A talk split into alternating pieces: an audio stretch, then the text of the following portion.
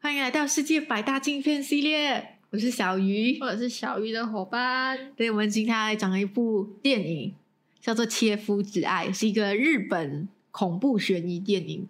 嗯然后剧情简单介绍一下剧情，啊 超简单。简单来讲，是一个男的，他死了老婆，嗯然后有一个儿子，嗯嗯，然后可能十多年过去了，儿子长大了，他就想啊，再娶一个吧。嗯然后他就在他朋友推荐下，他朋友就类似办了一个假的面试，然后通过面试女主角来顺便帮助男主角介绍新的女生，嗯新的女生。然后男主角就一眼看中了一个女生，这样啊，然后他就跟那个女生类似要了电话号码，私底下见面什么之类这样子啊。可是呃，简单来讲，他有一点害怕。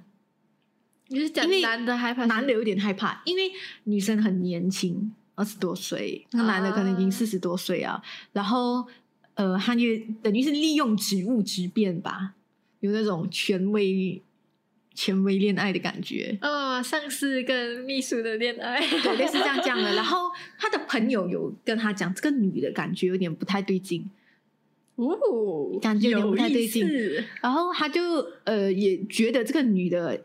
就是有点不太对劲，比如讲他讲什么哦，他以前学芭蕾，可是过后因为受伤又没有学，然后他家里对他可能不是很好啊啊，所以他就类似半脑补了自己很多东西，他就自己半脑补很多东西，很像他可能以前是呃被他的那个芭蕾舞蹈老师男老师就是折磨，他这脑补也太厉害了吧？对，就是他通过很多线索，就自己去拼凑。然后有几幕是可能他去到女主角以前工作的酒吧，可是那个灯光还有那个效果很暗，然后他就拍他去那个酒吧，然后就有人跟他讲：“哎，你不知道吗？这个酒吧以前发生过谋杀案什么之类这样的、啊。”然后那个男主角就是男主角就问那个路人：“哎，这样的谋杀案怎样？”然后他就讲：“哦，听讲是情杀。”然后那个酒店酒店老板的那个那个酒吧老板的舌头被割掉什么的，对，然后男主角就突然间惊醒，然后就看到他旁边女主角，可是问题来了，他刚才那段调查的是他的梦还是他的现实？哦吼，这个来有点上升盗梦空间嘛，这样的感觉。不是，就是呃，他导演给你看那些画面，可是他没有明确的跟你讲是跟你讲这个是梦还是现实。嗯到最后有一个场景是那个女主角就赶就来到那个男主角的家，然后对那个男主角开始折磨，折磨所以那个都是现实。也有可能一部分是现实，一部分不是，因为没有一个定论，没有一个定论，因为他对那个男主角讲，为什么你一直没有来找我？哦，所以男主角之前他其实有跟女主角见过几次面，可是每一次见面都让人感觉那个女主角很奇怪，嗯，然后他想要一一直探究那个女主角的过去，嗯。然后呃那些会面究竟是现实还是只是男主角梦到了？导演也没有跟你讲清楚，嗯，就是他梦跟现实是交织在一起的。所以最后是到最后，比较唯一能确定的就是女主角确实有伤害男主角，就是他就是有用那个铁线把他的脚这样很锋利的铁线把他的脚割下来，然后用针，就是他很常出现针这个东西来插男主角的眼皮上框中，眼皮上框这样插进去，这样，嗯，就是用针来折磨之类的。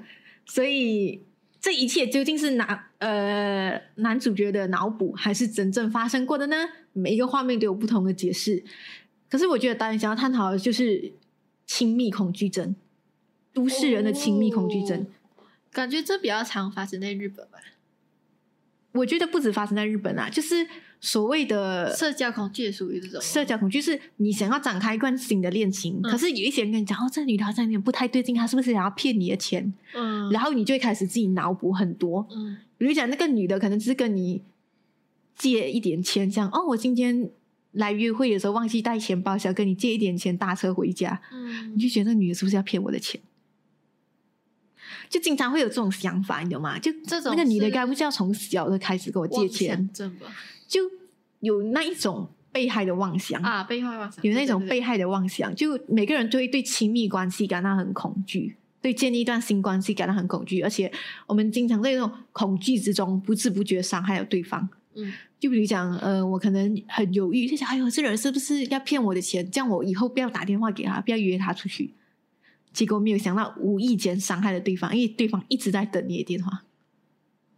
所以，所以放到这部剧里面，就是这男的有时候就是他想太多，没有去找这女的，反而害死了他，就是反而害死了他们两个人，反而让这个女的黑化这样子。对 OK，对，就是这个女的究竟是她一开始就是疯子，还是因为男主角不打电话而造成的这件事情，这有点像是一个没有定案的东西。这样有点像那个上次那个阿布丁这样子。可是阿布丁一开始就疯，啊，类似像那种的，呃，然后再讲到他被列为禁片的原因是，就是因为他的折磨片段，可是他的折磨片段大概是在后面二十五分钟才有的，他前面的一个小时都没有什么很激烈的片段啊，就是一直在梦跟现实间交叉来回，甚至有点小闲，真的有点闲。我有调一点二五倍速看，承认了。对，我调一点二五倍速看，就是那个女主角她折磨男主角的时候，她最发出咕噜咕噜咕噜的声音，所以这样她想来，我们把脚割下来哦，什么之类这样那种，你知道的，你现在是这样子，我们喝水要怎样办？对。然后她很恐怖，她拍的很恐怖，可是我必须要讲什么，她没有非常的血腥。那个雪没有碰到像那个昆汀塔伦奇诺那样哇这样唰，然后一面墙都是雪啊，还是他没有拍到像那他是以前的片，是不是？很久以前的片。没有什么成本可以拍这样，还判血拍到这样过诶。呃，我觉得他可以拍恐怖，可是他不拍恐怖。比如讲他硌脚的时候，他可以拍他讲硌脚，可是他没有拍，他拍女主角的脸特写。然后女主角怎么样？女主角是一点这样，哦，就有点无所谓，这样他就拍出女主角的残忍，然后还有男主角在地上那种害怕。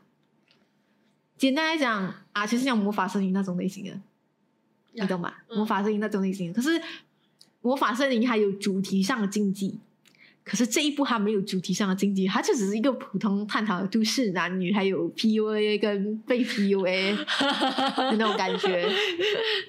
对，嗯，所以它的主题就选到让人觉得有点小普通吧，没有什么禁忌的感觉。嗯你要讲他后面的虐杀拍的很好吗？其实我也觉得还好而已，你懂吗？我甚至看他虐杀的时候，我没有一点恐惧，没有一点兴奋，我就这样看过去。看完了我就想，为什么这部片会出名？突然觉得，突然觉得你的心里已经有点怪怪了的。不是真的，真的，因为这部戏哦，真的蛮无聊的，而且它在豆瓣上的整体的评分，我觉得还有 IMDB 上整体的评分，我有去比对了一下，很多人都是集中在就是他梦跟现实之间的交错。哦，这样子可以理解了。对他们没有很在乎这部戏展现了什么样的暴力，嗯，所以简单来讲，这部戏就是因为艺，术型悬疑片，而且是我还不太认同的艺术型悬疑片。它是因为呃那个叫什么呃，就是残忍的血腥镜头而列入镜片，不是那种很恶心的范围。对，它是残忍的血腥镜头，可是问题是，它残忍的血腥镜头拍到很血腥吗？你会觉得还好哦，可能下水道美人鱼都比较恶心 那种感觉。喂，这样他们没有性爱啦，跟下水道美人鱼一样。呃，有性爱的暗示，哦，这样比如讲摸大腿什么的，可是没有真正做。但是但是以前讲啊，今天十之八九都是做。嗯，然后呃，导演啊，导演算是一个嗯，算蛮出名的一个人吧，叫做三重哎三池崇史，我们叫三池导演吧，嗯三池导演。三这三池导演哦，他非常喜欢拍暴力，他很喜欢拍黑社会，暴力黑社会可以跟某些人做联系 对他，哎呀，日本以前报这种黑社会题材还蛮流行的嘛。对对对，对，然后他曾经哦，就是在这十年里面，他拍了五十多部作品，而且不包括小成本的实验电影。哦，有什么有什么成名还是巅峰作？有《二职教典》，有看过吗？《二职教典》就是讲一个男老师，然后就是他杀光整个学校的学生。好像听过这样的感觉，对去听。你一定听过《二职教典》，有一段时间蛮红，就所谓的大逃杀电影，就是他把整间学校封锁起来，然后杀掉里面的所有的学生。啊，我看过翻拍那种日剧的那个，就看过人家解说，然后就是那个对，那个时候解说超流行的，因为他就是很喜欢这种暴力啊、血浆啊，然后个头啊，而且是什么嘛？没有什么理由的暴力。他其他的片有没有进入镜片行列？还是他就是因为其他的片是还 OK，所以就没有进他？大部分的片都是很普通，因为为什么？他是属于那种拿钱干事的导演，啊，商业拿钱干事的导演。嗯，而且我必须要讲一句话，他曾经因为这部片《切肤之爱》而受到好莱坞的关注，可是他没有继续下去。继续，就是他没有跟好莱坞合作。为什么他对好莱坞有鄙合作视呢？不是因为跟好莱坞有鄙视什么关系，而是因为我觉得好莱坞的方式不适合他。因为好莱坞在好莱坞里面，导演是一个很重要的环节，你必须要参与整个制作，你要雕琢这整个剧本，然后再还有制片方啊，巴拉巴拉。所以一个电影的前期工作可能就花在你三个月到四个月这样，还有八戒的预算什么之类这样的。可是他没有三十时间，他不是那种喜欢精雕细琢的人。他就是我要，他就是讲，他就是也出过一句名言：只要你给我钱，我什么都拍得出，我什么题材我都拍。他应该去中国。对，而且哈、我必须要讲，从二零零五年开始，他就接了一部算是漫改动画吧，漫改真人改编动画，什么？叫做《妖怪大战争》。在那个时候，好像有六十亿日元的票房，以以日本的来讲算是不错啊，不错的开票成绩。然后类似片商就看到这个机会，就一直花钱让他拍一些游戏改编或者是动漫改编的真人作品。他表示：“哦吼，有钱呐、啊！有钱就拍，然后大部分都很酷烂，都很烂。我跟你讲，他从二零零五年哦拍了二十七二十七部电影哦，是有关于就是漫改的，嗯，有吗？十二部漫改电影，两部游戏改编电影，他甚至还拍过九九的真人版，那个被骂的要死。就是有真人版。哦，对，好像有画面。简单来讲，什么原作粉碎机。恭喜他曾经他成功从一个世界知名的恐怖片导演变成原作粉碎机。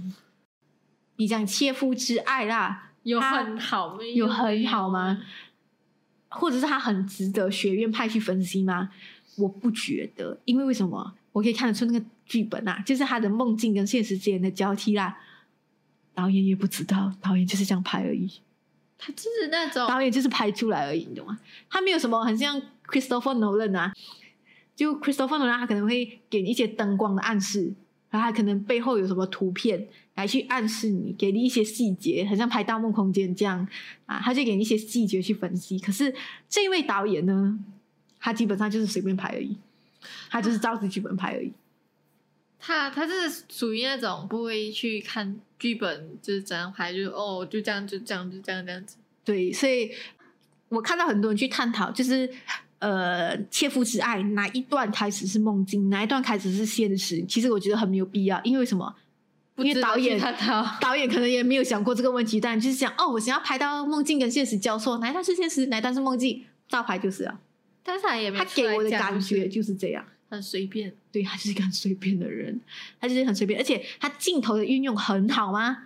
没有吗？也不可以讲不好，可是没有突出。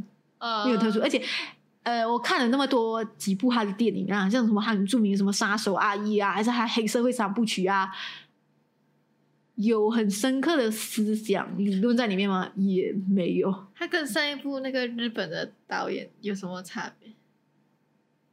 嗯，我觉得上一部他至少还有想要认真探讨，可是这一部就是他那种感觉就是拿钱办事，拿钱办事，你懂吗？它是一个拿钱办事的东西。为什么为什么会列入镜片？我到现在还想不明白。打个问号。打个问号，为什么为什么会进入镜片行列呢？有没有人知道？在下面留言。而且我必须要讲，这个猎奇程度，我肯定只会给他一分。然后那个剧史情，最低了。那个因为还完全就是不猎奇啊，嗯完全不猎奇啊。剧情的话，我可能也可能只给他到一个六点五分吧。六点五分还有六点五，有及格。他毕竟讲了一个完整的故事，他的主题也选到不错，嗯没有经验就不错。其他就唉说受受看看住了。我有一段你知道吗？因为我是半夜十二点开始看这部戏，我不敢太早看，因为我以为会有什么很激烈的声音什么的，可是没有。从那我就很闲，我甚至一点的时候还睡陷入了睡眠，隔天早上我再爬起来重看，就是那么的闲。我跟你讲，不可逆转，到后面至少还我还有改观，就是讲一开始的一开始 what the fuck 你在拍什么？变成 Oh my god 惊艳到这样子，惊艳。嗯可是前夫之爱就是从一开始是 Oh my god 这在拍什么？这镜头很没有必要嘞，到后面就是嗯，果然真的没有什么必要那种感觉。你这样子讲完了过后，你这样这样子接连讲了两部类似烂片，你要不要后面找补回来一下？对，接下来我会讲一部比较好的片子，就比较好的片子，它是那种，呃，我不知道怎么说，我不知道怎么说，它的剧情 normal，可是问题是他的导演把它升华了，你懂吗？拍到非常的好，非常的美，非常的经典。嗯，就是创意有限，可是技术顶天那种感觉，嗯甚至让你觉得，哦，你的剧本好像很不错哦，那种感觉，你懂吗？是什么片呢？呃，他是一个导演，他是一个导演。下一集我们会做导演专题导演特辑啊、因为为什么他好像拍过三四部短片，然后有流通的就一部，他拍过两部电影长片，这就是他的所有作品。